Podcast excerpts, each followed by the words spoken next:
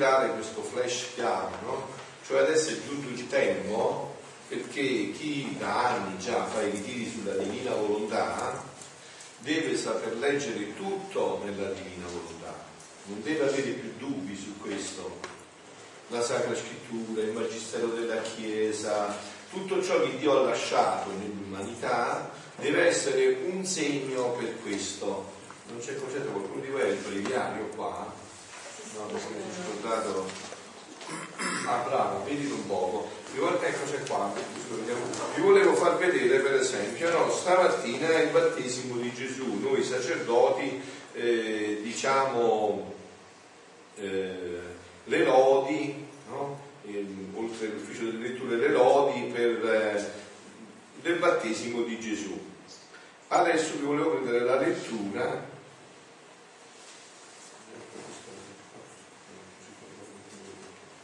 allora eccolo qua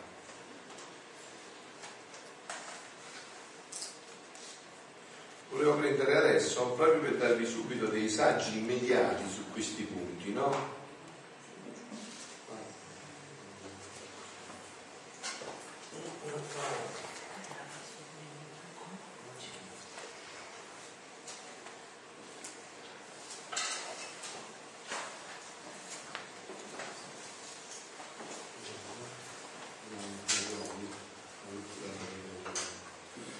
vi leggo la lettura breve delle lodi di stamattina. No? Stamattina è il battesimo di Gesù, la solennità del battesimo di Gesù. Voi sapete, no? Noi facciamo l'ufficio di lettura delle lodi, no? E quello è anche per voi. Dice la stamattina, è Isaia 61, 1, 2a. Lo Spirito del Signore è su di me, perché il Signore mi ha consacrato con l'unzione mi ha mandato a portare il lieto annunzio ai poveri, a fasciare le piaghe dei cuori spezzati, a proclamare libertà agli schiavi, la scarcerazione dei prigionieri, a, promulgare l'anno di misericordia del Signore. Ecco, cioè, che cosa sta dicendo qua il profeta? Un anno in cui dice che Dio lo ha mandato a promulgare un anno in cui dice il male è finito, ci sarà la gioia per sempre. Questo no mandato, ha detto lo Spirito del Signore è su di me perché il Signore mi ha consacrato con l'unzione, mi ha mandato a portare via annunzi ai poveri, a fasciare le piaghe dei cuori spezzati, a proclamare la libertà degli schiavi, la scrazzazione dei, dei prigionieri, a promulgare l'anno di misericordia del Signore. E si è realizzato questo. E allora la parola di Dio non si realizza questo si realizzerà solo col dono della divina volontà, con la vita della divina volontà, che in Gesù era già vita. Questo riguarda Gesù, è la profezia su Gesù dice, ma in Gesù questa era già vita. Quindi tutto quello che adesso voi dovete, che voi andate a leggere, la Sacra Scrittura, il Magistero della Chiesa, qualunque cosa, dove ci sono i germi che Dio ha lasciato, lo scopo primo è questo, e se io so lo scopo riesco a leggere bene tutto perché capisco quello che cosa, dove vuole arrivare, quello che sta dicendo dove vuole arrivare, che cosa vuole dire. Questo è lo scopo di tutto, no? Questa è nella Sacra Scrittura. Adesso vi voglio prendere un esempio del catechismo della Chiesa Cattolica, no? Per poi introdurci sempre più in questi brani. Voglio prendere un, un esempio del catechismo della Chiesa Cattolica, dove è la stessa cosa, eh, eccolo qua, ritiro dei sacerdoti. Voglio prendere questo esempio no? del catechismo della Chiesa Cattolica e vi faccio vedere il passaggio che c'è tra gli scritti e il catechismo della Chiesa Cattolica. Nel maggio del 22 del 1932 c'è un brano eh, dove Gesù a un certo punto dice, no? Eh, lo salto perché voglio andare subito al punto preciso. Ora, dice Gesù, sta parlando a Luisa, tu devi sapere che chi vive nella divina volontà riacquisterà tra tante prerogative il dono della scienza infusa. Il dono della scienza infusa. Dono che le sarà di vita per conoscere il nostro essere divino che le faciliterà lo svolgimento del regno del fiat divino nell'anima sua. Questo dice Gesù, ho letto solo un pezzettino, questo dice Gesù. Adesso andiamo a vedere, ma questo qua eh, la Chiesa lo conosceva già, le conosceva già queste cose, sì o no? Cioè conosceva, no, conosceva questi doni, sì, questi, questi doni sì, non conosceva i doni della Chiesa, ma questi li conosceva. Infatti sentite adesso che cosa dice il Catechismo della Chiesa Cattolica al numero 374 e al numero 375. Nel creare l'uomo, dice il Catechismo della Chiesa Cattolica, Dio lo costituì in uno stato di santità e di giustizia, offrendogli la grazia di un'autentica partecipazione alla sua vita divina. Quindi l'uomo, quando è stato creato, è stato creato in uno stato di santità e di giustizia altissimo, tanto da poter partecipare della vita divina. Numero 374 e 375. Così la tradizione e il magistero hanno interpretato nel corso dei secoli la descrizione del paradiso contenuta nella Genesi. Eh, vedete come tutto è perfetto? Visto alla luce di questi scritti tutto è perfetto? Cioè che cosa era contenuto nelle, nelle prime pagine del Genesi, quelle pagine prima del peccato originale? Andiamolo a vedere, vedete come tutto alla luce di questi scritti diventa chiarissimo. No, dice, eh, questo stato si denomina teologicamente elevazione soprannaturale.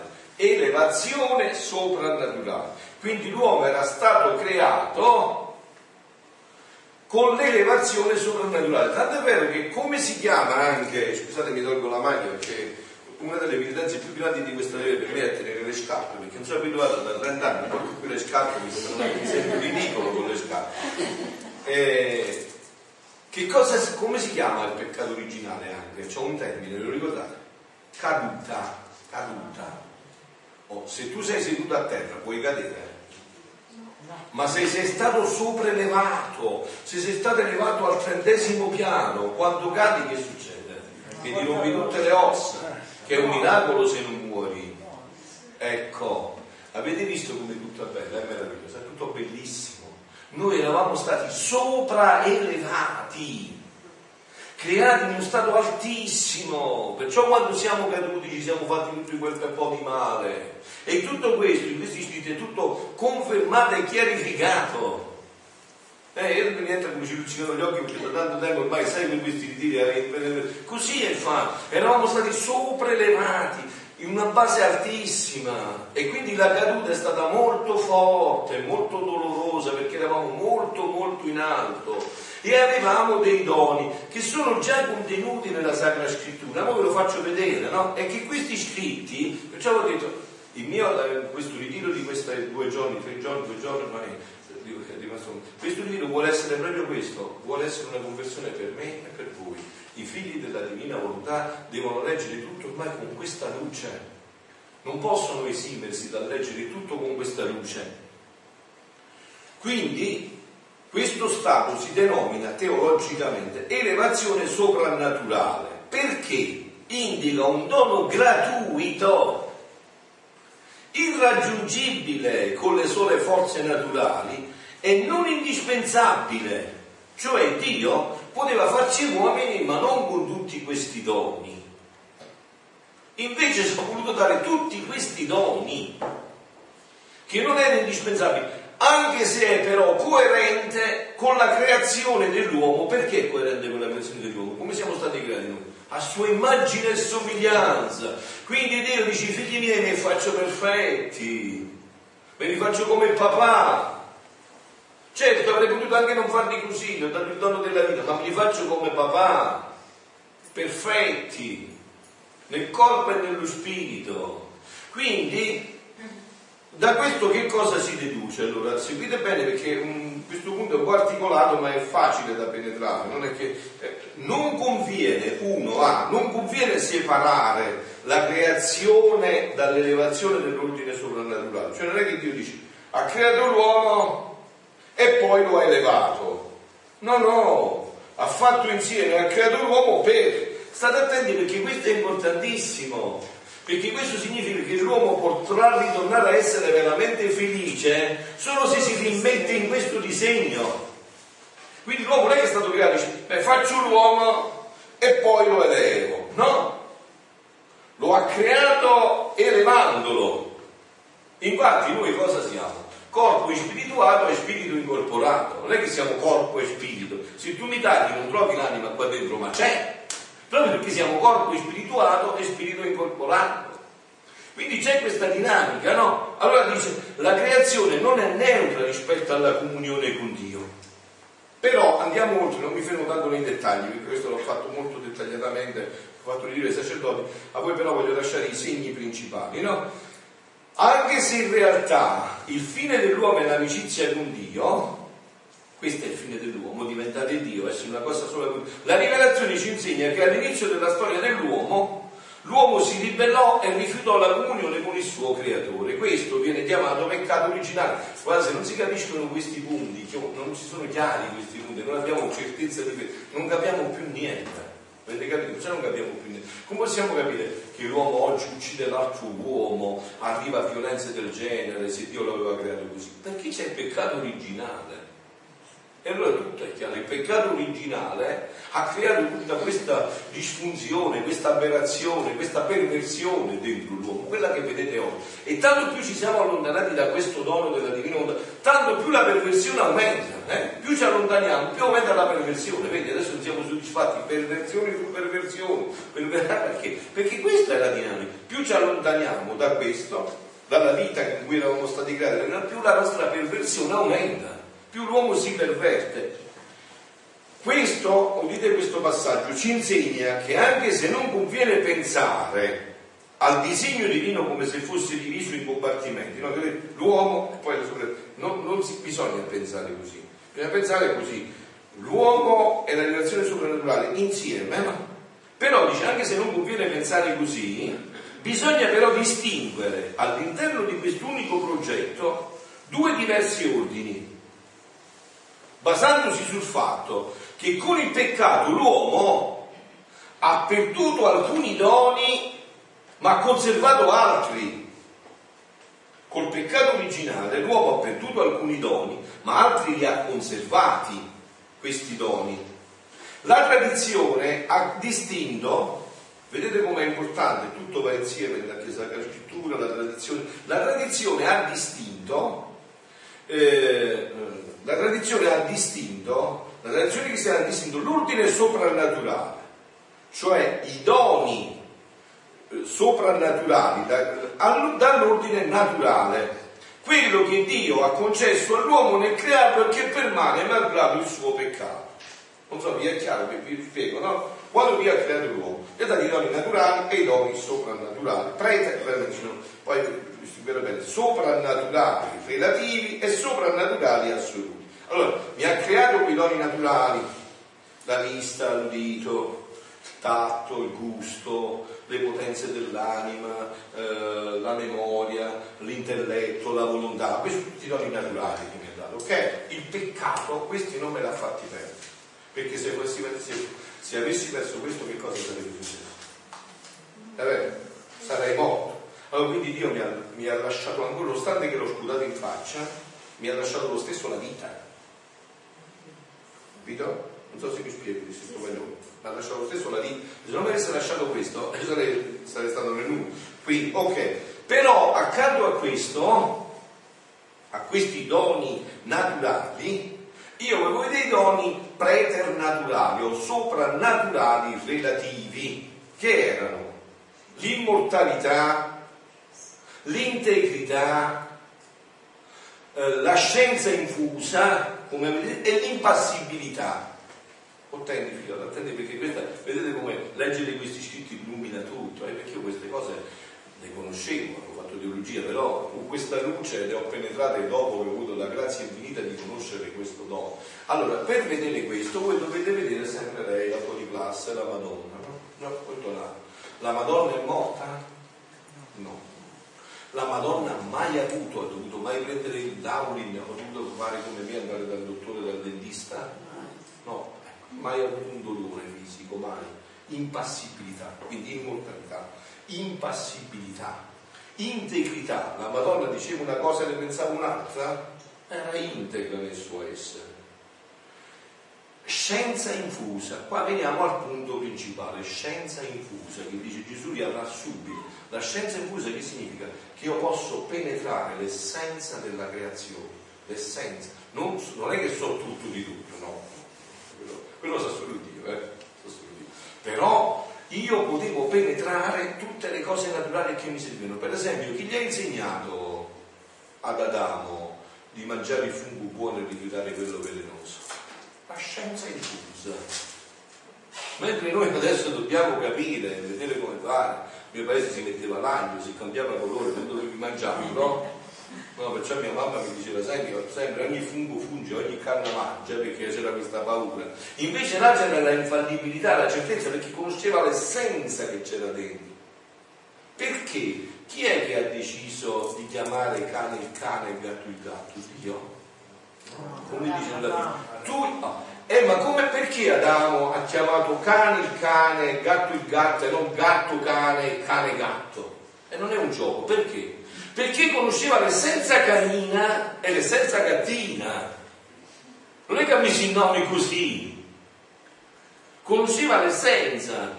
Benissimo, tutto questo che vi ho detto, non vado oltre su questo punto, eh, che tutto nel catechismo della Chiesa Cattolica, per andare a leggere poi, vedete comunque, tutto questo è contenuto tutto questo è esplicitato in questi scritti dove Gesù dice io così vi avevo creato e così vi rivoglio.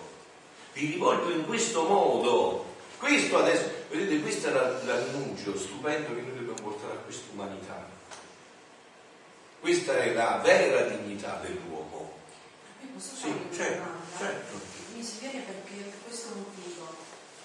alcuni se non conosco le basi dottrinali mm. sulle quali sì. i sacerdoti affermano questo, dicono che è impossibile che l'uomo ritorni alla sua santità di origine. Su quali basi dottrinali si fonda questa affermazione? Su nessuna. Su nessuna. Certo, la base dottrinale. Più di una volta. No, è gravissimo. La base dottrinale è questa, cioè, scusami, la base dottrinale è che l'uomo è stato creato così. Se l'uomo non ritorna così, quindi Dio ha fallito.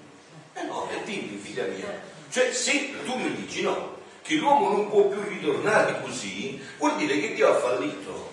Per me è un assurdo, ma... È un assurdo, no, no, ma non per te, è proprio un assurdo oggettivamente. Ti voglio bene, è un assurdo oggettivo. Cioè, se Dio non può riportarsi l'uomo, anzi io ti ho detto di più, e tu puoi dire a me mia, no, che mi telefonano a me quando tu parli, parlate col padre del sacerdote, però scusa, io ti ho detto di più, non solo ti dico che deve ritornare come è stato creato, ma ancora più bello, perché Sant'Agostino, l'ho detto pure ieri, dice nel, nella, nell'esultet della notte di Pasqua, felice colpa che ci ha ereditato un così grande Redentore, Salvatore, perché? Mentre quando siamo stati creati con questo progetto meraviglioso, il sangue di Dio non era stato versato per l'uomo, questo poteva essere in potenza, ma non in atto già che dopo del peccato Dio ha dovuto invertire tutto il suo progetto, quindi che cosa ha fatto? Addirittura ha versato il sangue per me.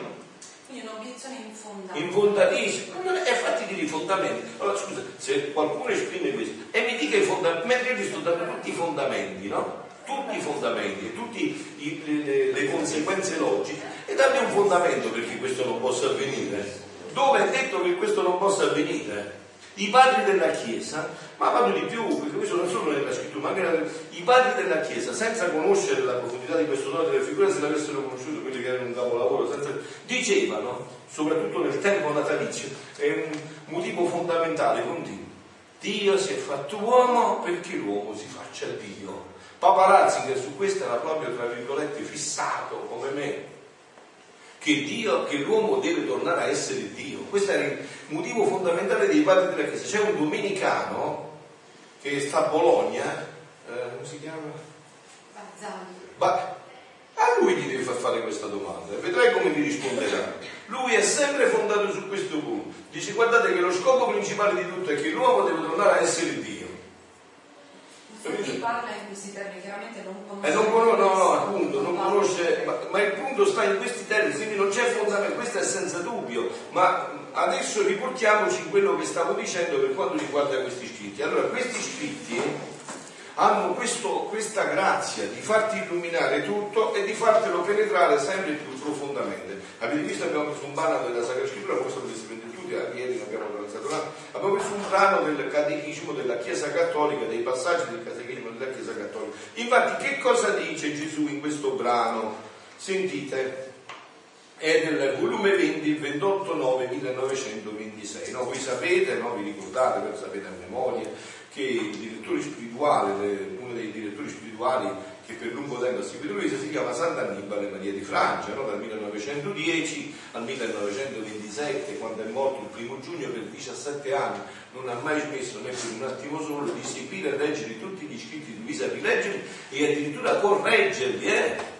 apportargli delle modifiche apportargli delle modifiche negli scritti che lui riteneva opportuno farlo. E questa è anche un'altra cosa fondamentale che già vi ho detto ieri questa perfetta obbedienza alla Chiesa. E Luisa non è che diceva me l'ha detto Gesù e tu cambi no no il direttore spirituale può fare anche questo davanti a Dio se si assume la responsabilità che viene opportuno fare questo. No in questo brano che cosa dice? Era, vi ho citato Sant'Annibale perché poi entra Sant'Annibale in questo brano che vi sto leggendo mi, dice Luisa, mi sentivo oppressa e come schiacciata sotto il peso di una meditazione profonda, perché mi era stato detto che non solo ciò che riguarda la volontà di Dio si deve mettere in stampa, ma pure ciò che riguarda tutte le altre cose che mi ha detto il mio amabile Gesù.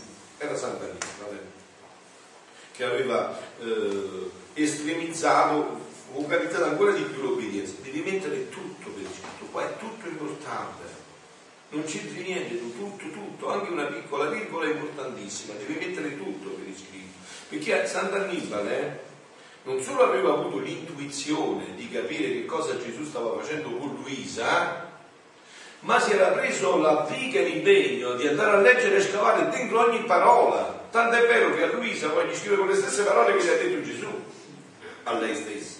Cioè, guarda che Gesù ti ha detto così e tu lo stai facendo come ti ha detto. Quindi per, per Sant'Annibale era chiarissimo che chi parlava era Gesù. Era fondamentale per lui tutto questo. Quindi dice, era tanto il dolore che mi toglieva fin le parole per poter addurre parole per non farlo fare. Né sapevo pregare il mio amato Gesù perché ciò permettesse. Tutto era silenzio dentro e fuori di me. Onde il mio amabile Gesù, muovendosi nel mio interno, vedete, qua ogni parola, io perciò non posso, perché se ogni parola mi fermerei e non, non arrivo mai a quello che voglio dire. Vedete, qua c'è questo discorso. Eh, muovendosi nel mio interno, voi andate a leggere tutta la vita dei mistici che volete e ditemi dove voi continuamente c'è questo. Cioè Gesù non finiva dall'esterno, stava sempre dentro Luisa, ma certo, perché doveva insegnargli, eh, doveva insegnargli come l'uomo viveva alle origini e come deve ritornare a vivere alle origini.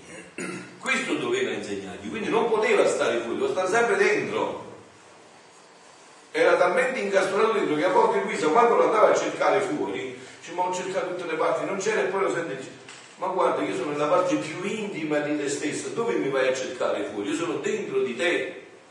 Ma questa è tutta una pedagogia che si può capire se si capisce bene che cosa doveva fare Gesù con Luisa. Cioè Gesù con Luisa doveva riprodurre l'uomo così come era stato creato.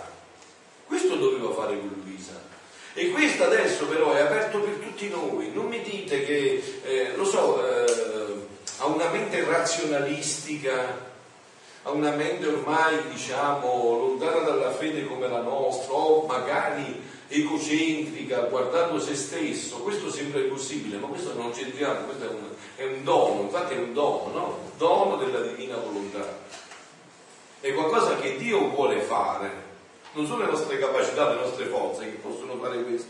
Onde il mio amabile Gesù, muovendosi in interno, mi ha stretta a sé per incontrarmi coraggio e forza e mi ha detto, figlia mia, non voglio che guardi come cosa tua ciò che hai scritto, ma che lo guardi come cosa mia e cosa che a te non appartiene.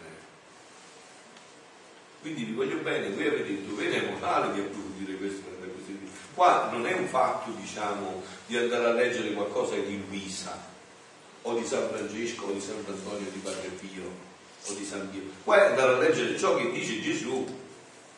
E anche qua Voi vi ricordate, cioè, il motivo fondamentale di questi scritti, agganciandomi anche un po' a questa domanda che ha fatto Daniela, no? Il motivo fondamentale di questi scritti è questo. Cioè qua Gesù descrive uno stato dell'uomo che nessuno conoscere. Qua è il punto.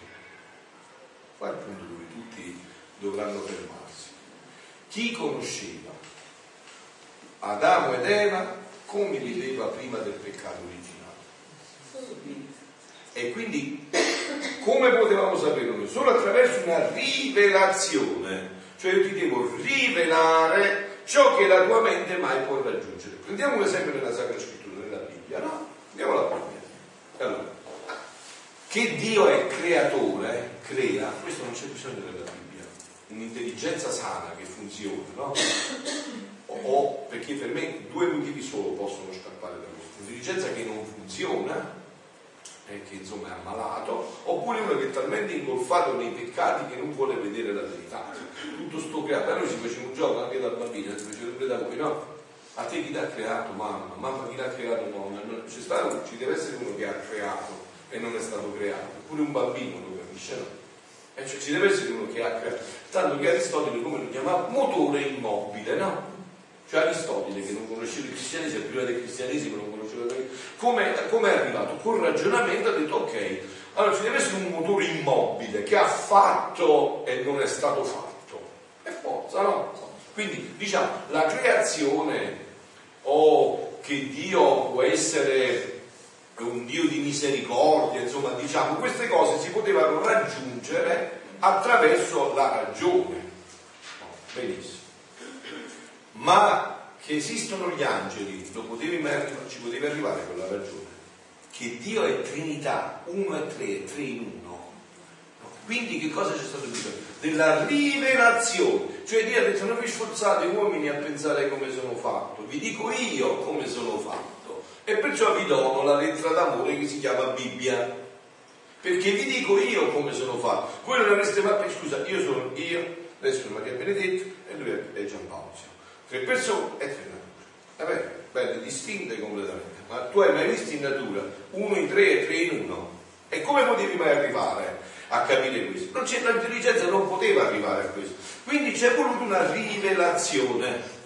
Qualcuno che ci rivelasse come stavano le cose, no? Oh, perfetto.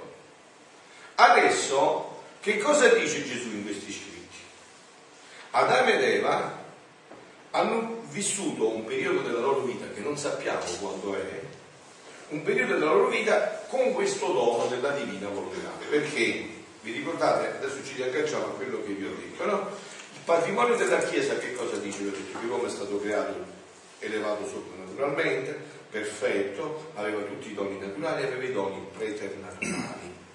E aveva anche il dono, quelli erano doni naturali relativi, c'è un dono naturale, soprannaturale relativo, questo soprannaturale assoluto. Si chiamava il dono della divina volontà. Il dono della divina volontà, che io vi ho descritto con un'immagine altre volte, un'immagine moderna, modernissima, no? Dio ci aveva dato tutti i sensi perfetti, l'intelligenza, la vista, l'udito, le potenze dell'anima. Poi c'erano dei doni preternaturali, come se non bastasse, no? L'immortalità, l'impassibilità, la scienza infusa, l'integrità. E poi c'era del dono soprannaturale. Ok, ma fino a qua tu rimani sempre un, un uomo. Adesso io ti creo e ti regalo il cavo USB. Ti faccio un buchetto qua e ti aggancio poi mi faccio un buchetto io Dio qua e ci metto il tuo l'altra uscita. E quindi tu sei sempre Dio, ogni volta che vuoi. Mentre mangi la pasta e fagioli sei Dio. Mentre c'è la messa sei Dio. Perché sei uno con me, partecipi di... Quando smetti di essere Dio, se scanci l'uscita, rimani lo stesso. E l'atto che fai è un atto puramente umano se è buono è un atto umano buono, se è peccato è addirittura un atto umano peccaminoso, cattivo. Quindi Dio ci aveva creato in questo modo, ma visto che Adamo ed Eva avevano peccato e avevano perso la memoria di tutto questo, quindi non avevano potuto dire a Caino e Abele come stava il fatto, perché non sapevano più come stava il fatto. Essendoci sconnessi, essendosi sconnessi, hanno, non hanno capito più niente, hanno perso memoria di tutto. Tanto è vero che la Bibbia dove lo dice questo? Vi ricordate subito come dice? Vi ricordate, io a volte lo dico scherzosamente, ma penso che sia molto bella e efficace, no? Vi ho detto, se voi andate a leggere la Bibbia, leggete il primo capitolo e vedete che Adamo la sera sta sul lungomare, si mangia la pizza con Dio, si vendono il caffè insieme, eh, si dilettano a parlare delle loro cose e Dio lo istruisce, sempre più dice, oh Adamo, ti istruirò per tutta l'eternità, oh se sapessi quante cose meravigliose ho preparato per te. Eh, passeggiare. appunto, quando passeggia e fa tutto questo lo sta istruendo. Poi eh, la mattina diciamo siamo stanchi, ci andiamo a riposare, mattina si sveglia e Dio va, dice ma non Adamo non è venuto a prendere il caffè stamattina, il latte il figlio non ha mangiato, non lo vado a chiamare, chiama Adamo! Si era nascosto. E dove sei? Ho avuto paura e mi sono nascosto. Ieri sera siamo abbiamo finito per giornata, eravamo cuore a cuore, uno nell'altro, uno nell'altro e l'altro dentro e tu adesso mi dici stamattina che io a te, che tu hai paura di me, paura di me. Quindi ha perso tutta la memoria di quello che era Dio, non hai capito più niente. Ho avuto paura, sono nudo, mi sono vergognato, ieri sera eri nudo, ieri sera, ieri sera stavi così, mo, stamattina stai così, mo, che cosa hai visto? Che cosa è successo? Che hai perso la veste, quale veste? Della divina volontà la veste di luce splendida della divina volontà e ti sei trovato nudo. Quindi hai perso la memoria di tutto, non puoi parlare più di quello di prima, non capisci più niente, addirittura paura di me. Se ieri sera te siamo stati insieme tutta la notte, tutta la sera, fino a notte incontrata. Si può dire che aveva perso la conoscenza di Dio. E certo, certo, in questo senso, certo, e soprattutto questo dono non sapeva più neanche che cos'era faceva gli stessi atti ma non aveva più nessun effetto tutto questo. Oh, bene, alla luce di questo, chi poteva ridirci questo? E ditemi voi, chi ce lo poteva dire? E allora? E allora Gesù ha ragione di dire, ho aspettato 6.000 anni, ho fatto i calcoli nella bile per aspettare 6.000 anni per potervi riparlare di questo dono. Mi sono fatti i calcoli da tutte le parti per, per riparlarvi di questo dono. Adesso è giunto il tempo e non bisogna giocare, bisogna dire questo all'umanità. Non sono cose nostre, non venga a dire qualcosa che è il mio pensiero. Io dico, ho creduto, perciò parlo, le cose stanno così. E tutto questo, vi ho detto, il nostro servizio stupendo è se noi leggiamo tutto nella luce di questo, anche la Sacra Scrittura, il Magistero della Chiesa, la vita dei santi, perché anche qua dovete stare attenti, sentite. Questo è un altro passaggio che è molto importante per capire bene questi passaggi, perché se no non, non, diciamo le cose ma non ne penetriamo bene dentro. Vedete?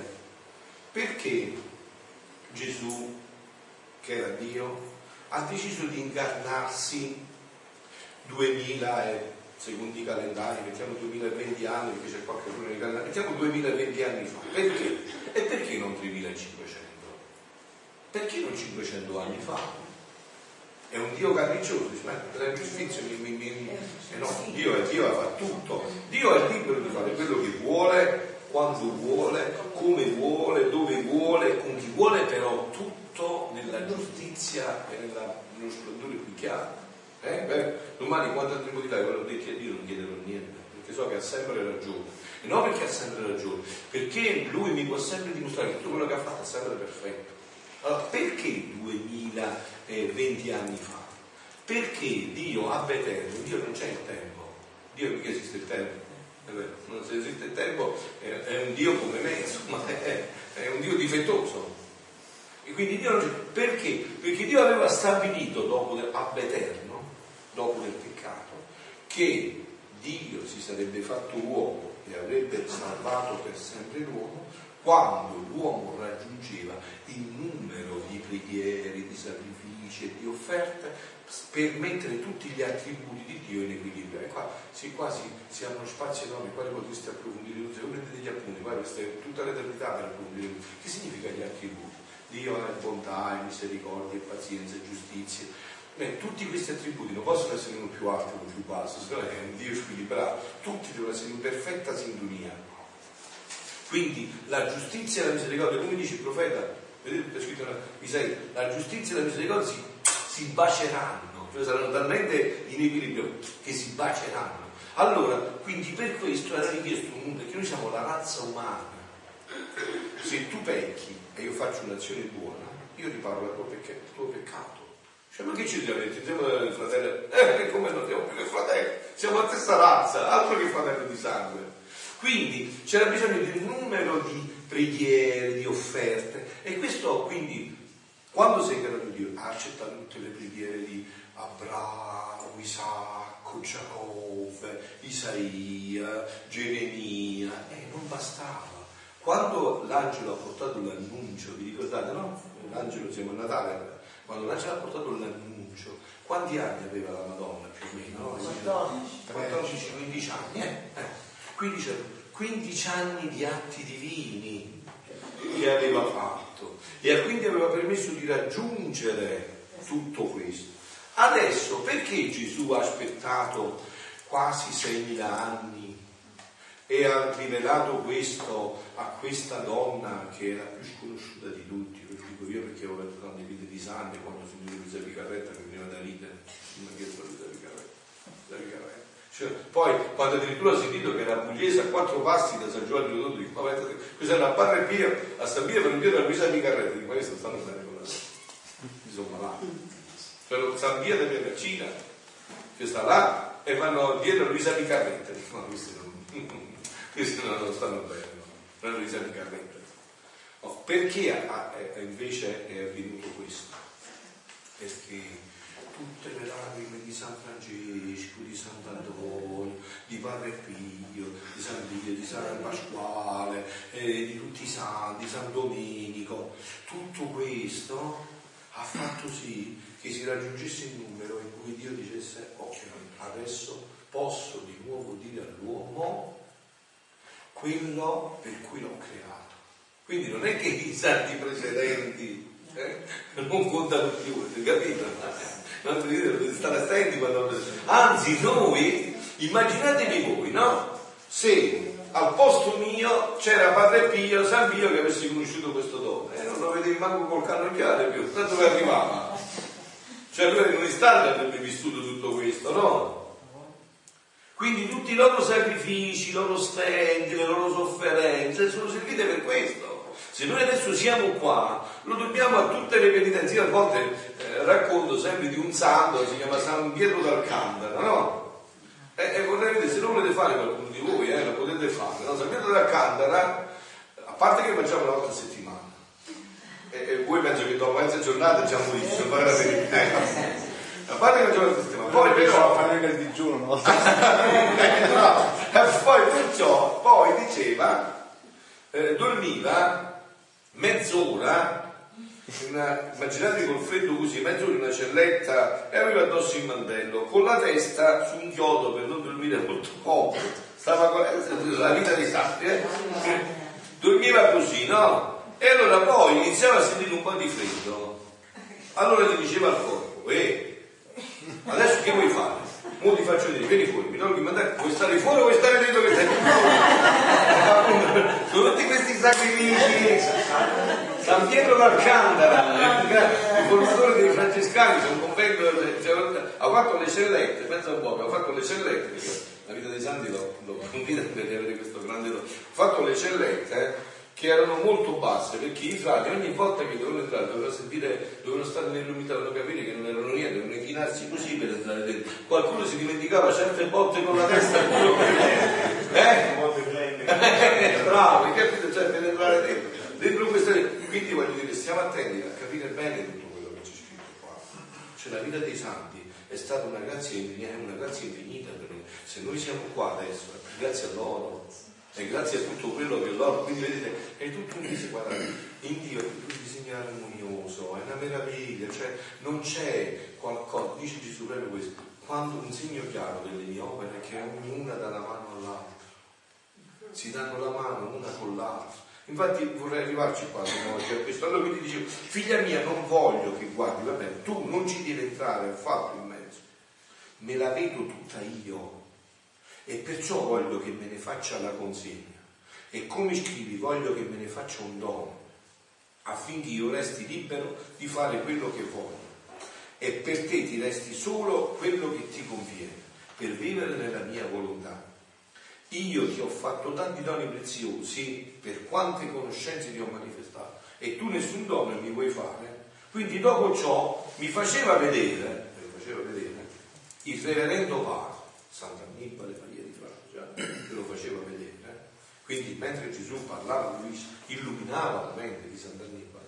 Sant'Annibale avuto una luce straordinarissima per andare a capire chi era, anche perché impegnato com'era, era fondatore di un ordine, tenevi i frati, tenevi i suoi, tenevi i laici, insomma, no? E quindi era tutto impegnato in una situazione del genere. Impegnato in tutto questo, ha avuto una luce di penetrare tutto e di io lascio tutto per questo, vuol dire che una, una grazia di luce che Dio gli ha dato straordinaria. Mi faceva vedere il reverendo padre. E Gesù, standogli vicino, sentite, gli metteva la sua santa destra sul capo per infondergli fermezza, aiuto e volontà dicendogli, figlio mio, fa presto, non prendere tempo, io ti aiuterò, ti starò vicino affinché il tutto vada bene e secondo la mia volontà. Come mi interessa che la mia volontà sia conosciuta e come con paterna bontà ho dettato gli scritti che riguardano il regno del Fiat Supremo, Così aiuterò la stampa. Quindi dice, non solo vi ho detti, aiuterò anche di farli stampare. Avete capito perché io non mi fermo, non mi interessa niente? Perché cioè, è un'omissione gravissima oggi, non, cioè, non, non c'entriamo niente noi, non siamo niente noi, ma dobbiamo parlare di questo dono all'umanità. I giovani aspettano questo, ve l'ho detto, lo ripeto, io ho fatto un ritiro, questa è stata la conferma di sei anni, su sei anni che faccio i ritiri qua, per sei anni che faccio i di qua, ho avuto la conferma con un gruppo di 20 giovani che sono certo la Madonna mi ha mandato proprio per, que- per dire ai giovani attendano questo, la dovete finire, dovete, dovete dargli ai giovani l'assenso vero della vita se ne sono andati, erano 20 giovani, dai 13, 14 anni a 25, 26, se ne sono andati pieni di entusiasmo, ho detto, erano pieni di entusiasmo, tutti mi dicevano, ma non è possibile, non abbiamo mai sentito cose così elevate in vita nostra, no? Tu ragazzi che studiamo ingegneria, quindi una mente eh, che insomma avvezza anche ad entrare in ingegneria, tu guarda, ma io non ho mai sentito cose così alte, non ne ho mai sentite cose così belle, così alte in vita mia. Abbiamo bisogno, perciò Gesù dice la cosa che più mi sta a cuore, sia conosciuta e come ho dettato gli scritti che riguardano, così aiuterò la stampa. C'è il Dio che si preoccupa di far stampare quei testi. Starò in mezzo a quelli che si occuperanno affinché tutto sia regolato da me. Perciò, presto, presto. Oltre a ciò, mi sentivo afflitta perché essendo venuto il reverendo padre, Santo Padre sempre, che deve occuparsi della stampa degli scritti sulla volontà di Dio, volle che gli fossero consegnati tutti gli scritti, senza lasciarmi neppure quelli dei quali lui già ne teneva le copie. Già teneva le copie, mi devi dare tutto, mi devi dare tutto. Voglio tutti gli scritti. Aveva capito il tesoro infinito. Cioè adesso avessi la Lucio, no? Eh, dovevo guidare io lui, se devi mandare gli scritti, vedere il pegno, devi dare tutto. E qua è tutto, è tutto una cosa troppo eccezionale, devi dare proprio tutto. No?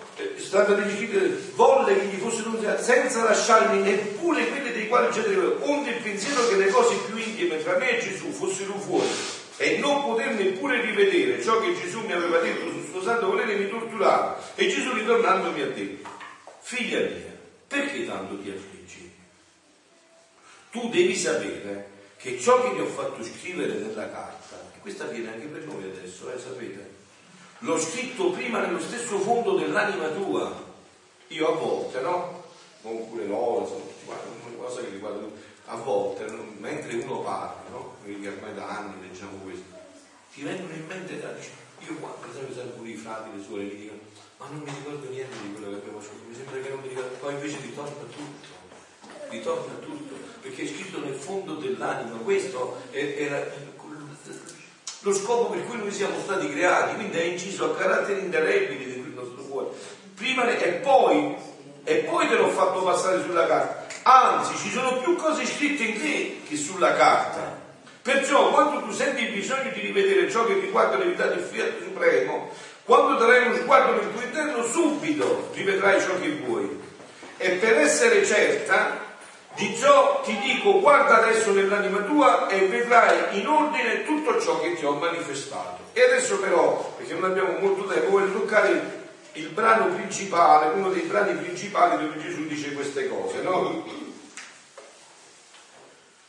Innanzitutto questo, questo piccolo brano, Gesù dice a Luisa, guarda che ciò che ora scrivi servirà a te per formare il regno del fedele. Poi però sarà norma, legge, norma, per poter vivere in esso, no?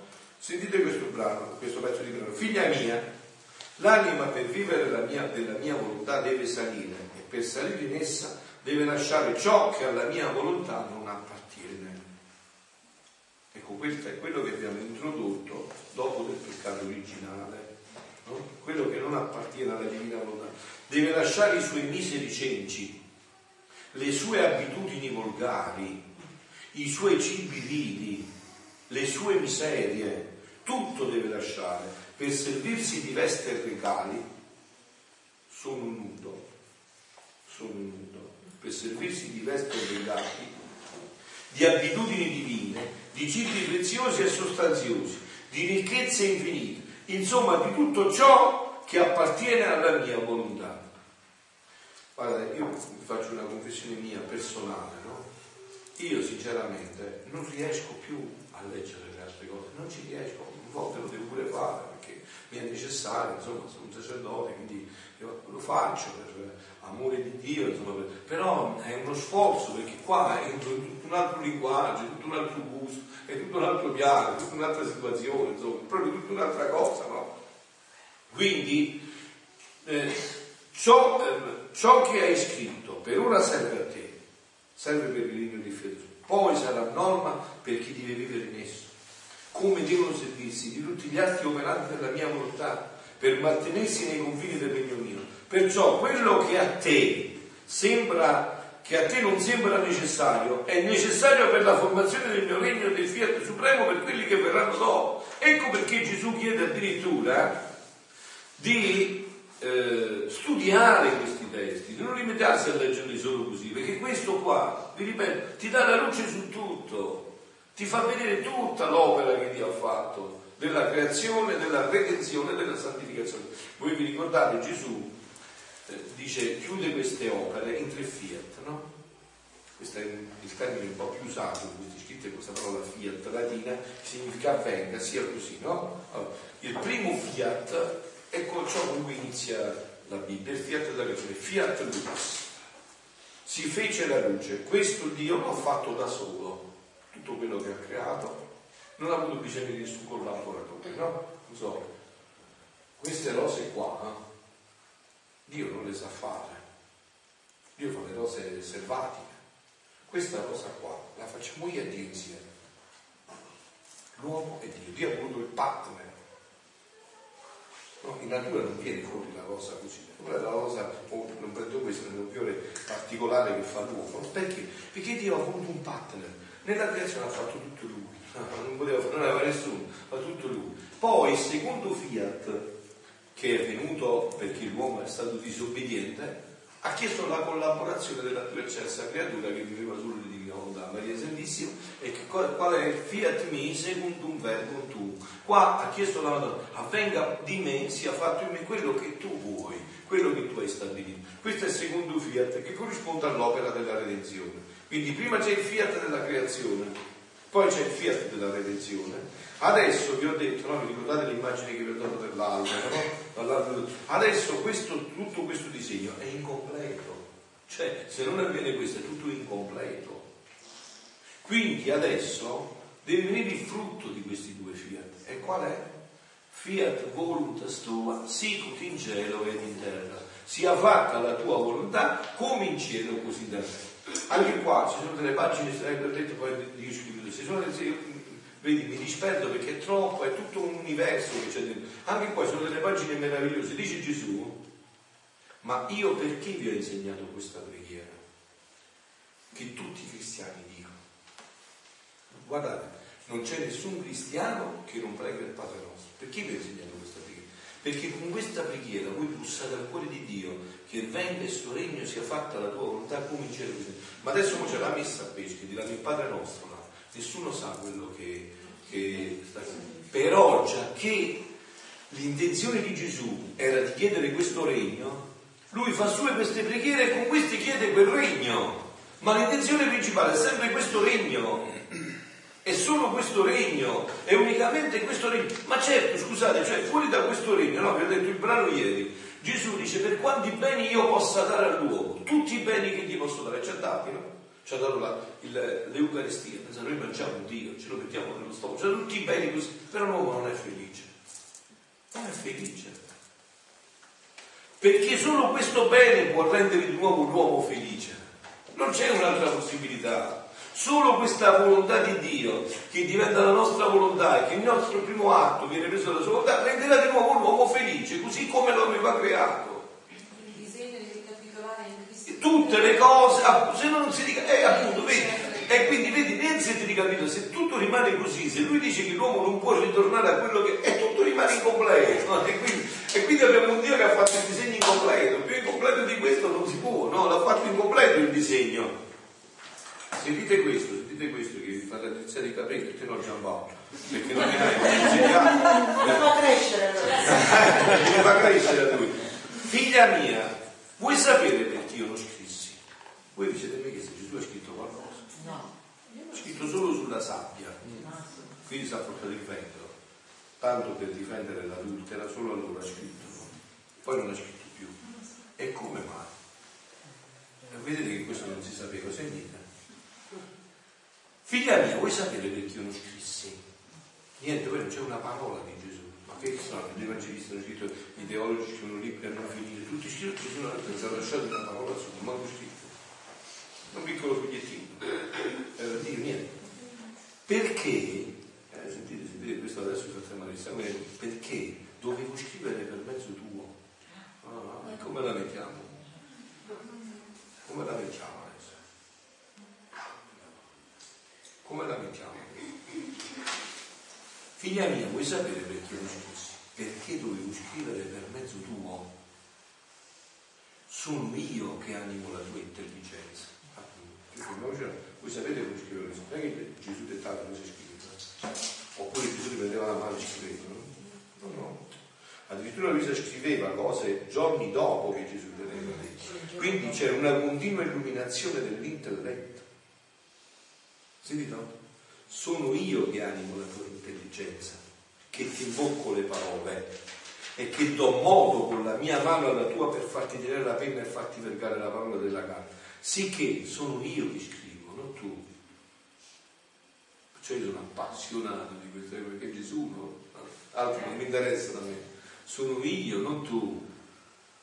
Tu non fai altro che prestare attenzione a quello che voglio scrivere. E poi voglio ripetere questo fatto, che non è, non è mio, niente è mio, ma questo qua è di Don Pablo, eh, un sacerdote che da 40 anni e più conosce questo dono della divina volontà, che veramente ha dato la vita, ha scritto tante cose, ha, ha messo giù i, scritti, insomma, e, e racconta questo, questo, fatto della bicicletta, no? Che è bellissimo. E, e dice che c'è un uomo, no? Lui ci potremmo vedere ognuno di noi, che Gesù che cosa dice? Trovo la tua attenzione, no? C'è un uomo che un giorno esce con la sua bicicletta, la bicicletta non è neanche tanto buona, mezza, mezza così, mezza sgangherata, no? E mentre sta uscendo, che, quindi, però è importante questa bicicletta perché aveva fatto un, un, buon, un, buon, tratto di strada. Se non aveva la bicicletta a piedi non avrebbe fatto quel tratto di strada e non avrebbe incontrato la grazia di quel giorno. E qual era la grazia di quel giorno? Gesù che passava con una Ferrari testa rossa, come una scheggia, e lo guarda con la bicicletta, a questa gli dice seguimi. Seguimi, sì, mia, seguimi. Eh, come ti segui oggi? Siamo rovinati, dice allora tu mi guida per Facebook, cioè come ti serve con la bicicletta sgangherata con la tua Ferrari testa rossa, no? E sente che chioda la macchina, Gesù frena fare il romanzo dice no, facilissimo. La prima cosa che devi fare, devi prendere la tua bicicletta e la devi mettere nel mio cofano. mettila nel mio cofano e siediti a fianco a me. Quindi prendi la tua volontà, non utilizzarla più così, utilizzala come ti dico io, mettila, fondila con me, mettila qua nella mia macchina, fondiamola insieme, siediti a fianco a me. Tu hai avuto una Ferrari? No, Gesù. Quindi non sai guidare, non vuoi sai fare quello. Sta attento, guarda quello che io faccio, sta attento, non ti distrarre, non guardare i negozi, sta attento, guarda me che guido, guarda come si mettono le marce, come si fa con la frizione, sta molto attento, più starai attento e prima io ti farò guidare la Ferrari. Cioè, sta attento che significa, fai le ore della passione, vedi come io, perciò l'orologio della passione Vedi come io vivevo, come rispondevo alle offese, alle calunnie, alle sofferenze. Impara, imita, imita, che poi prima farai, prima diventerai me e prima io ti metterò a guidare la Ferrari. Così sono sicuro che non moriamo. Mi metto io a fianco a te perché sono io che guido. Non sei tu che guidi. Non sei tu che guidi, sono io che guido in te. Quindi vedete che il mondo è fondamentale, cioè la nostra volontà, anche questa, non è una come curiosità delle cose che sono eretiche, la nostra volontà è un dono enorme, infinito. Che sarebbe la vita di un uomo senza volontà? Sarebbe, si dice, no, qua, quella qua, insomma, cioè una senza volontà. Eh, sì, allora è tutto neutro, no? Sì, adesso posso, posso stare qua o non starci, eh, ma non, non lo posso decidere e allora la nostra volontà invece, state attenti, che qua ritorniamo a quel fatto della sopraelevazione che abbiamo letto all'inizio, no? La nostra volontà è una potenza spirituale, piccola, di fronte a quella di Dio, la sua volontà che è infinita, ma è una potenza spirituale. Quindi essendo una potenza spirituale, si può agganciare con un'altra potenza spirituale. Se non era spirituale, non si poteva agganciare. E dico bene, lo dico giusto. E quindi essendo una potenza spirituale si, poteva, si, può agganciare con l'altra potenza spirituale. Quindi se io non ho questa possibilità non mi posso mai agganciare. Invece Dio mi aveva dato questa possibilità proprio perché potessi sempre stare attaccato al suo seno, sempre agganciato con lui, sempre a succhiare il latte dal suo seno, sempre per essere agganciato. Quindi è proprio questa volontà che mi permette di poter partecipare di Dio in maniera piena a quanta creatura è possibile, perché partecipando con la mia volontà io divento Dio per partecipazione. Non sono Dio, sono un povero uomo, ma partecipando di Dio divento Dio.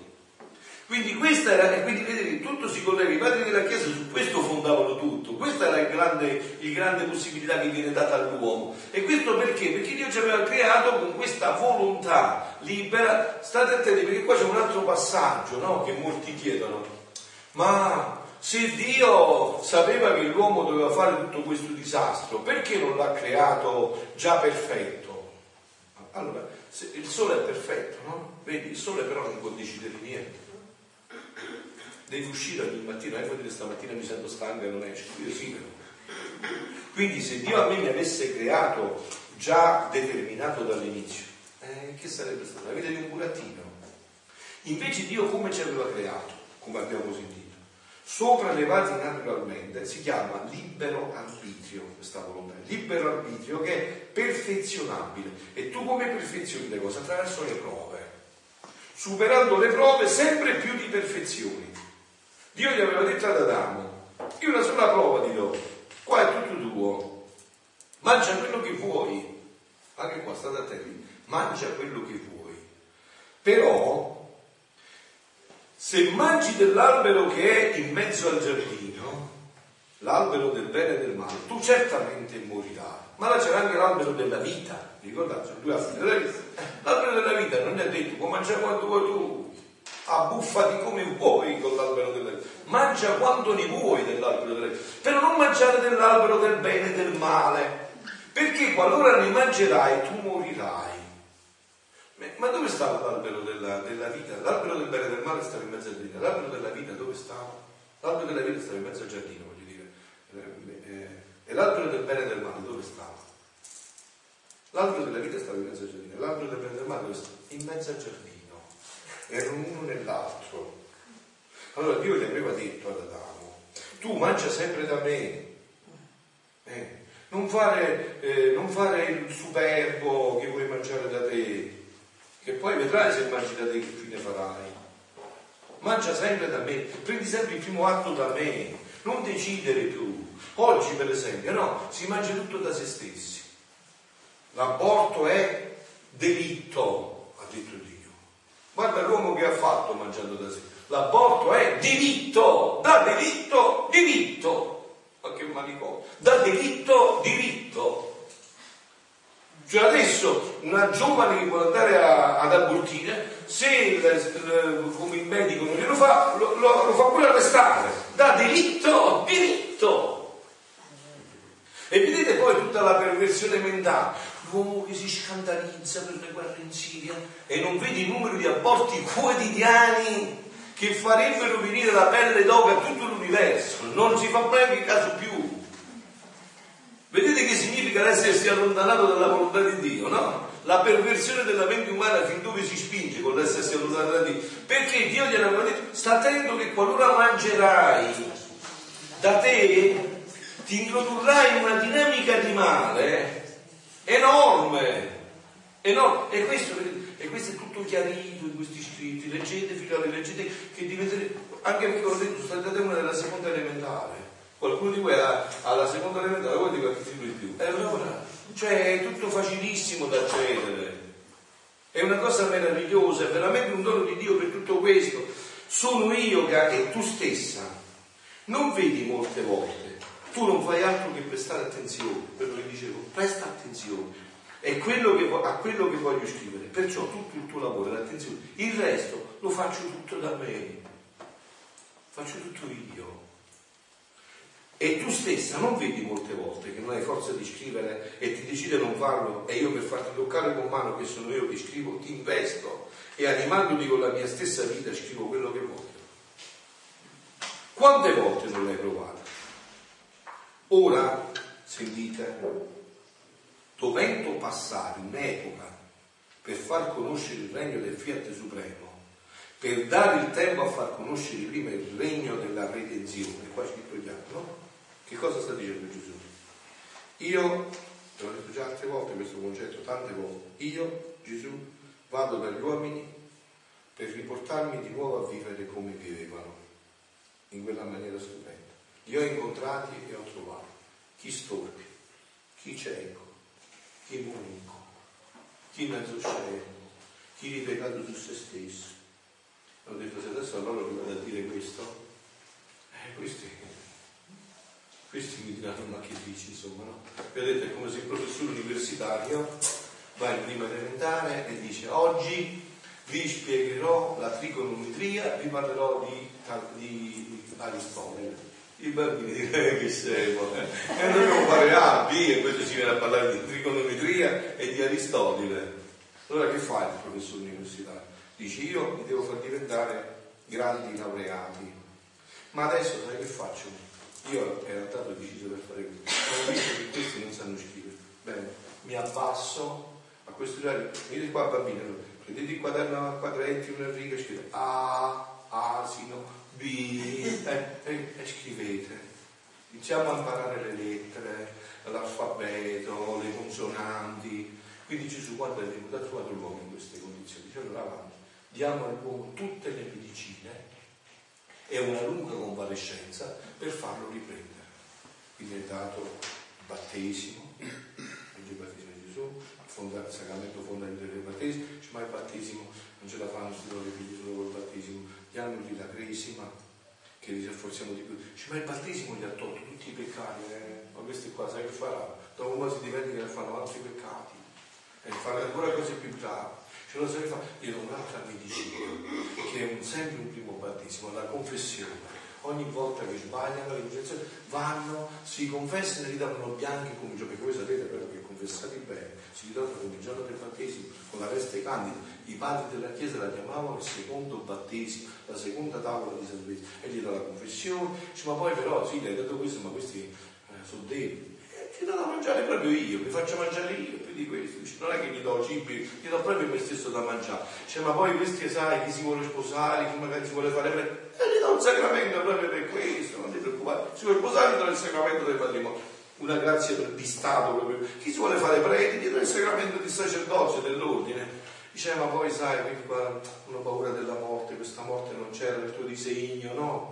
Non ti preoccupare, darò un sacramento pure per quello, per la malattia, per la sofferenza, per la funzione degli impegni. Li seguirò in tutta la fase della vita, insomma, io li devo curare in tutto. E sarò una lunga convalescenza. Ecco, benissimo. Questa lunga convalescenza adesso è da 2000 anni. 2000 anni, eh, eh, ma noi siamo guariti, 2000 anni di colpantoterapia, di chemioterapia, di aspirina, di tutte le medicine possibili e immaginabili. E noi vogliamo diventare che Vogliamo essere quello per cui Dio ci ha creati. Ecco è arrivato, questo, questo è stato rivelato, questo dice qua. In queste due righe c'è dietro tutto questo programma. Perché vedete anche la morte, io ve l'ho detto, la morte come oggi non, è mai, non può essere accettata dall'uomo. Uno che dice che accetta questa morte eh, fa finta, è un buffone. Questa morte non è, se la accogli come espiazione, come hanno fatto i santi, un altro periodo, ma questa morte non può essere accolta dall'uomo perché non era nel disegno di Dio questa morte.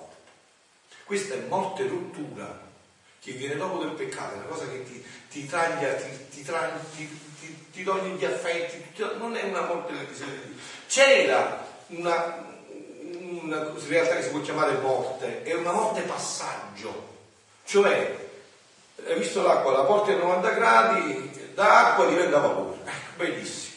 Così era il passaggio. Vi ho detto, per vedere questo dovete sempre vedere la Madonna. La Madonna è morta? È stata assunta in cielo in anima e corpo. Cioè è passata dallo stato del paradiso terrestre a quello del paradiso celeste. Questa era la morte del disegno di Dio. Era un passaggio da uno stato all'altro. Tanto che i padri della Chiesa dicevano che il paradiso terrestre confinava col paradiso celeste. Bastava fare un piccolo salto e arrivare al paradiso celeste. Superare delle prove per arrivare nel paradiso celeste. Oh, tutto questo è tutto, tutto penetra tutti gli scritti di Luisa. Infatti adesso sentite quelle parole che vi ho letto dopo questo vi ho detto. Ora dovendo passare un'epoca, un'epoca di un certo periodo di tempo, ma, e questo anche un'epoca, perché non la definite Gesù? Perché dipende da noi. Eh, se tu a quello che si ammala lo curi e poi si torna a ammalare e poi si vuole tornare a ammalare di nuovo, eh, devi stare sempre a curarlo, no? E eh, che ne so, diventi lui quando si vuole, si vuole decidere a non fare ammalarsi più. Eh, perché se tu quello li stai curando e gli dici guarda, eh, eh, ti devo curare i denti, però per questo periodo non devi mangiare i dolci, cioè, eh, ha fatto come mangi i dolci, se non ma che devo tornare di nuovo a casa, eh, il dentista dice scusa fammi capire, eh, non è che dipende da me. se io ti ho detto che tu devi fare così, no? E tu non lo fai, è chiaro che io poi devo riprendere tutto il lavoro da capo. Quindi avevo previsto che già 15 giorni tu eri guarito.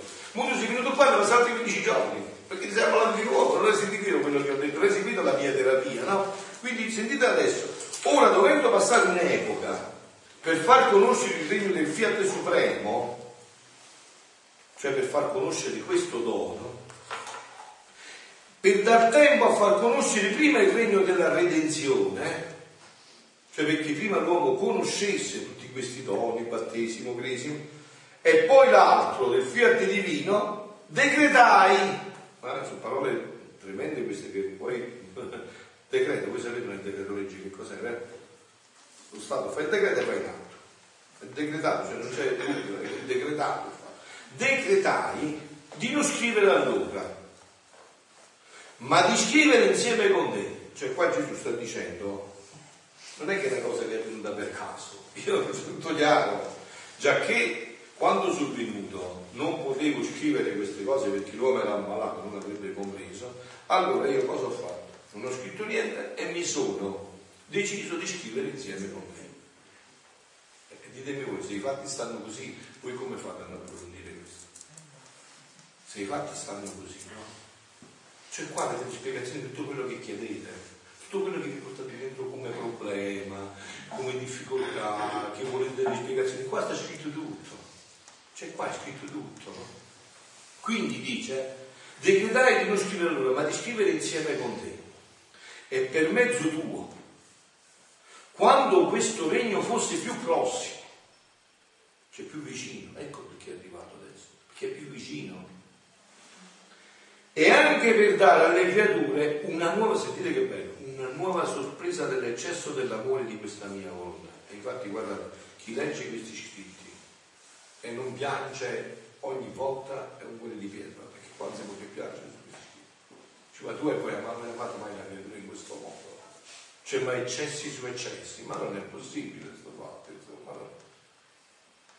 Cioè, io già all'inizio avrei detto, ma voglio la bicicletta e pedala, ma adesso sono tornato alla bicicletta e tu tu la dormi a Roma, adesso ne do un'altra, te ne do un'altra, te ne do un'altra, insomma, cioè, e non ne stanno mai di dare. Cioè, io ti faccio offese e tu mi dai. Insomma, ma dico pure una pietra si muove, no? E in questi scritti, guardate, c'è tutto questo, eh? Un eccesso d'amore che cosa ha fatto? Che ha sofferto e che vuol fare per amore loro.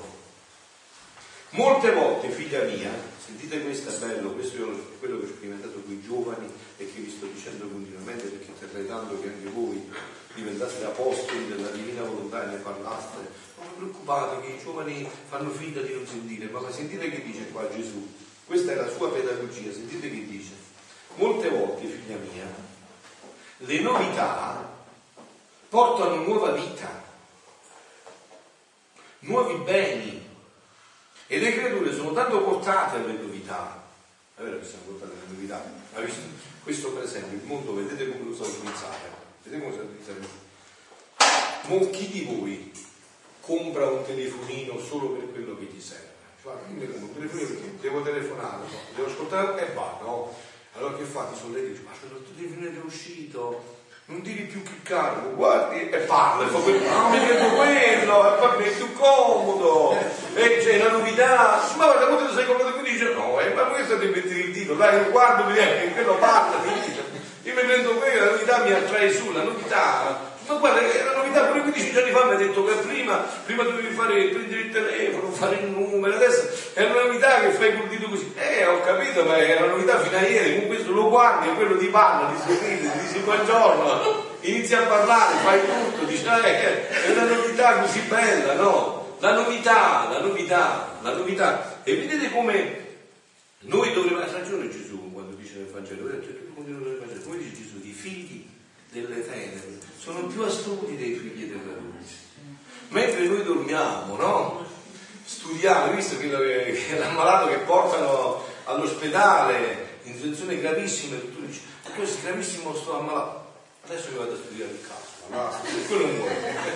Quello sta studiando il caso, eh, dovevi intervenire subito. Questo va a studiare il caso, hai studiato prima il caso, amore. E così noi, non mentre mentre il male si organizza no, a, sponsorizzare, noi invece stiamo studiando, stiamo ancora vedendo se queste cose si possono dire, come bisogna dirle, eh, capito? E il tempo passa, no? Sentite come dice Gesù, sentite che, che pedagogia c'è. Molte volte, figlia mia, le novità portano nuova vita, nuovi beni e le creature sono tanto portate alle novità e si lasciano come trasportare dalla novità. Molto più che le novità delle nuove manifestazioni sul mio divin volere che hanno una forza divina è un dolce incanto. Cioè tu già parlando di questo trasmetti forza divina e incanto.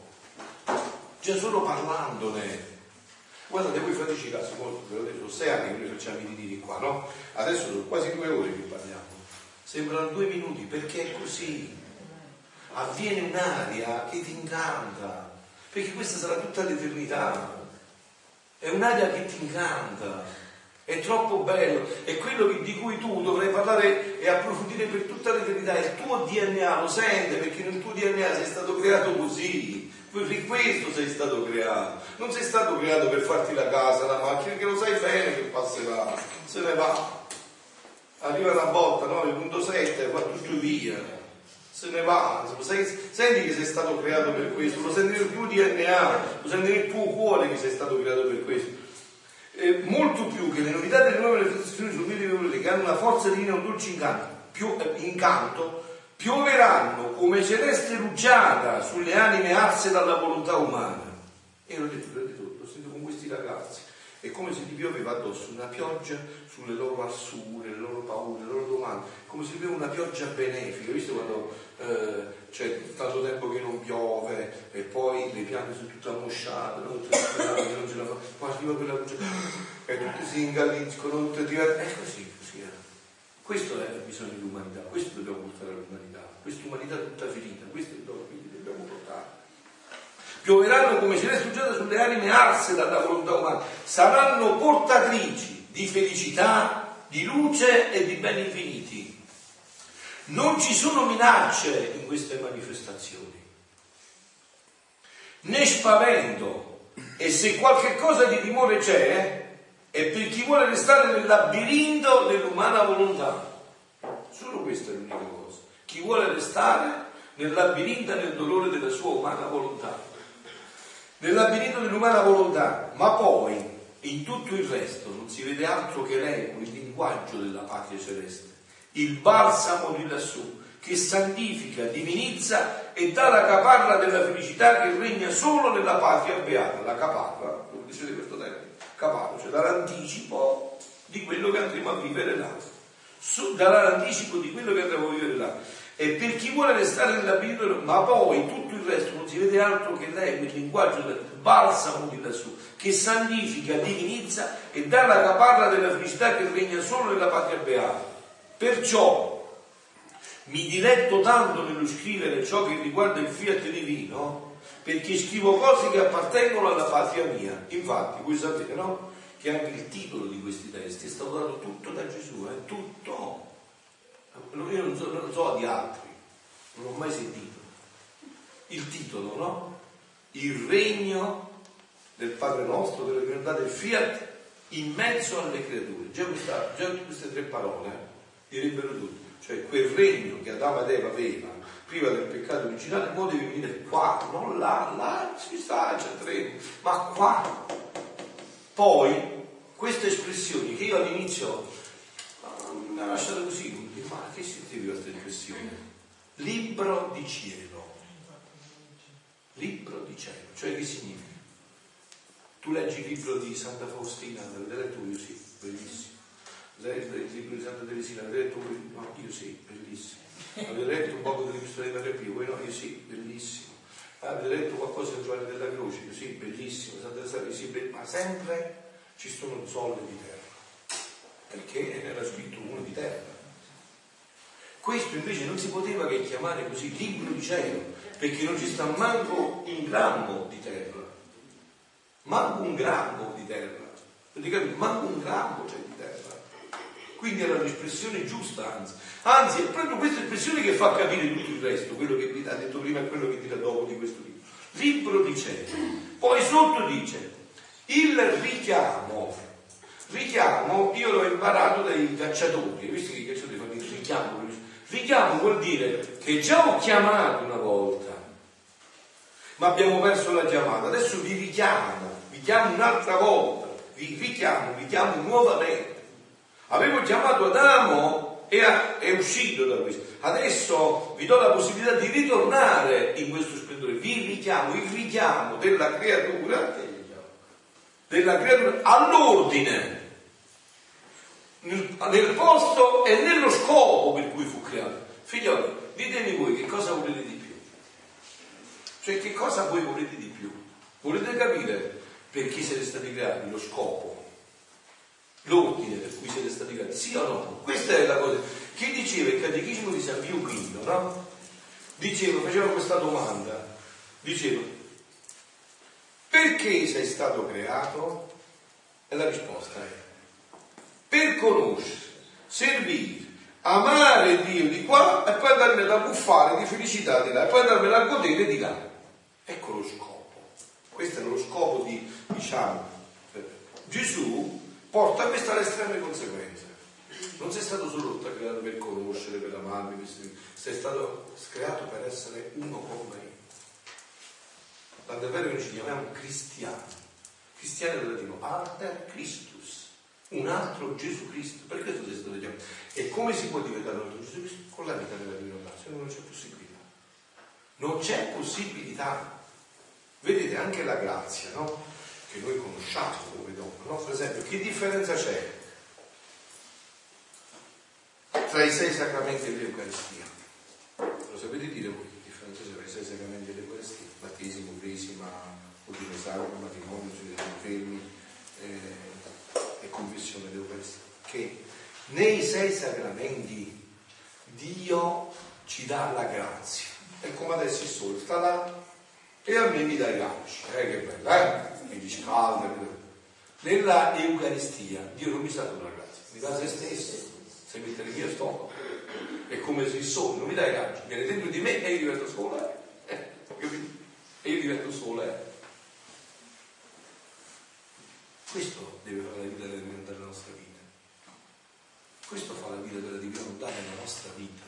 Cioè i sei sacramenti a noi mi danno, perciò l'Eucaristia è infallibilmente un atto divino, no? Vedete, voglio dire questo passaggio che vi fa capire un po' più profondamente il dono della divina volontà. Che cosa succede con l'Eucaristia? Che cosa avviene con l'Eucaristia? Cioè, io, sacerdote della Chiesa Cattolica, validamente ordinato, a un certo punto metto le mani, impongo le mani,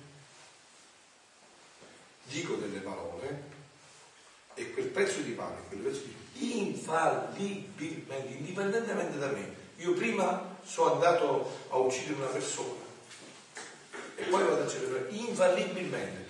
Ci sono questi requisiti, sono sacerdote, sono validamente ordinato, dico quelle parole e ho fatto avviene infallibilmente. Si dice ex opera operato, cioè non c'è dubbio, indipendentemente dalla mia persona, i sette sacramenti Dio li ha riservati a sé, io sono un suo strumento, ma questo perché può avvenire? Perché avviene infallibilmente? Per esempio se lo dici tu, non avviene, perché non sei, manca una delle condizioni.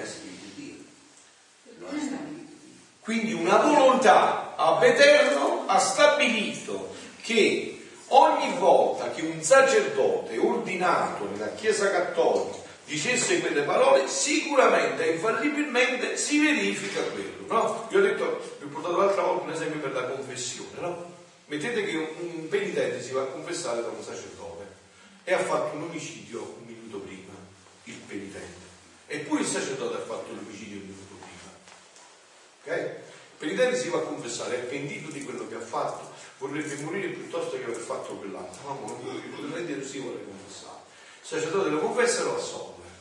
Finita la sfida assolve dei peccati non del padre figlio, finita la soluzione muoiono tutti e due. Il penitente si salva e il confessore va all'inferno, se non ci sono altre carte per dire nell'atto immediato. E dice, ma come quello l'ha confessato e perciò appunto ex opera operato, cioè è indipendente, la soluzione la fa Gesù, non la fa il sacerdote non la lasciate all'arbitrio del sacerdote, è suo fatto, non è mio, è suo il fatto. Allora, adesso, adesso passiamo da questo, state attenti, passiamo alla Divina Volontà, state attenti perché è, è, è profondissimo. Quindi Dio sacerdote ha detto, pensi, Gesù ha stabilito a eterno, non lo conoscevamo, perciò non lo potevamo fare, ma adesso l'abbiamo conosciuto. Ha stabilito a eterno che in ogni atto che io faccio, molto poco che ti ha mangiato, mentre mangiate la pasta a forno che fanno le suore, Gesù vieni tu a mangiare in me. Gesù ha stabilito a vedere che se io dico questo, conoscendo quello che dico, perché è chiaro, la conoscenza è fondamentale, no? È vero che la conoscenza è fondamentale. Eh? Voi eh, adesso le suore vi fanno schip e shop, ve lo andate a mangiare voi. No, è vero, se non conoscete che cos'è, invece la pasta a forno vi siete rimasti contenti. Quindi, perciò quindi non si può e quindi non si può fare ciò che non si conosce, è vero? Non si può fare. No, conoscendo, ecco perché è importante conoscere. E più conosci, più carichi di gusto quelli, ci conosco quella pasta a forno, dove ci mettete le polpettine, eh, più la conosci, più ti gusta il fatto, è vero? Quindi allora, conoscendo che Gesù, ab eterna, ha stabilito che se io dico Gesù vieni tu a mangiare in me, lui veramente viene, quest'atto passa da umano a divino.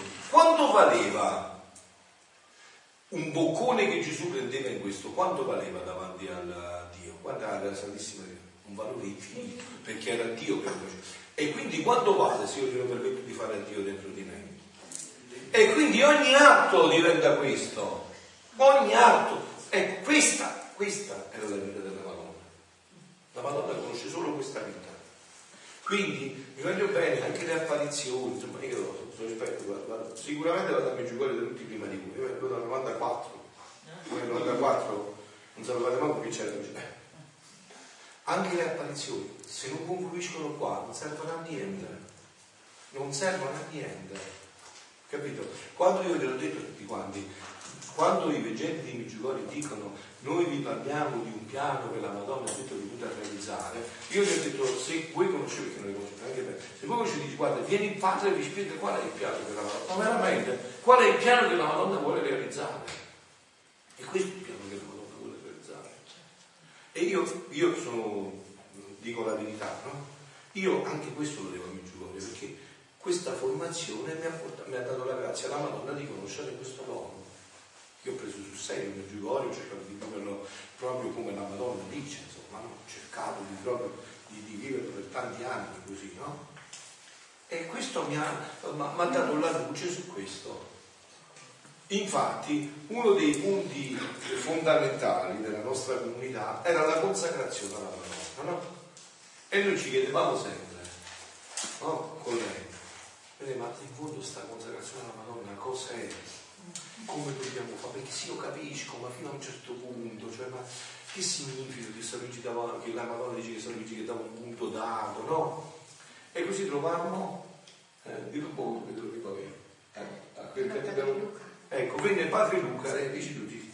Eh, padre Luca Cirimpic era fondatore del, del movimento Consacrazione della consacrazione del mondo. No? Lui è teologo, conosceva tantissimo la consacrazione, era un portano. E, ehm, e un giorno gli chiedevamo, lui stette sei mesi con noi, e gli abbiamo chiesto, ma Padre Luca, ma come, ma come si vive praticamente la vita pratica della, di un consacrato alla Madonna? Qual è? Capisco la formula, capisco la preparazione, ma io giornalmente come posso vivere la consacrazione? E lui mi diceva, ma guarda, tu stai mangiando e dice alla Madonna di venire a mangiare in te. Cammini? Perché lui dopo abbiamo scoperto che conosceva gli scritti di Luisa, ma noi non ce l'avevamo mai detto. Ma la cosa rimaneva morta, perché sì, vabbè, dico alla Madonna di mangiare in me, ma io non, non mi diceva niente questa cosa. Certo, senza conoscenza.